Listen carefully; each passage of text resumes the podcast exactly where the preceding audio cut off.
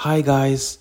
The date is Tuesday, the 23rd of January 2024, and this is poem number 16. And this poem is called There Is a Reason. So let's talk about it.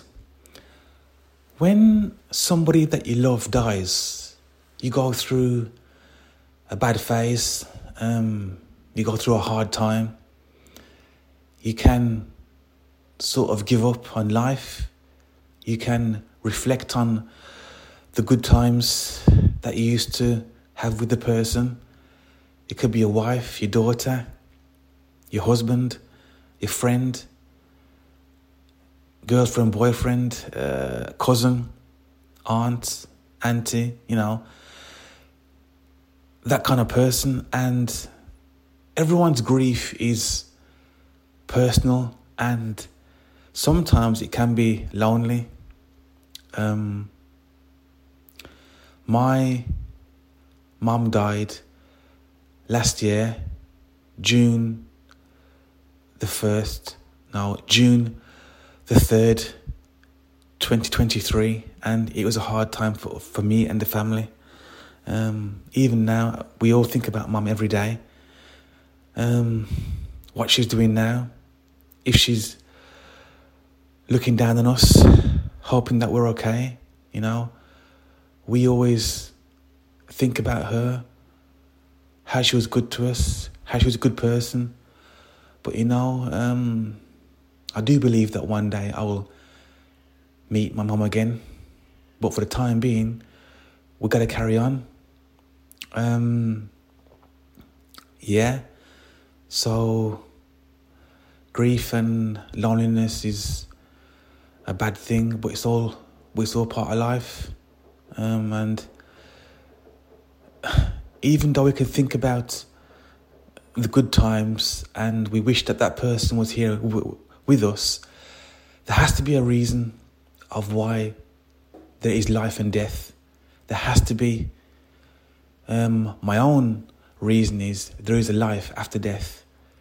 Death is only the first part of life. Um, I I don't know what's after death. Hopefully, there's a good thing. Um, I do believe in God.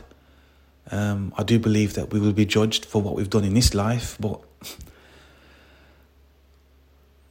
ultimately, I think there's something better than living this life and then dying in a certain way. You know, some people go in a few seconds, some people suffer for years to come.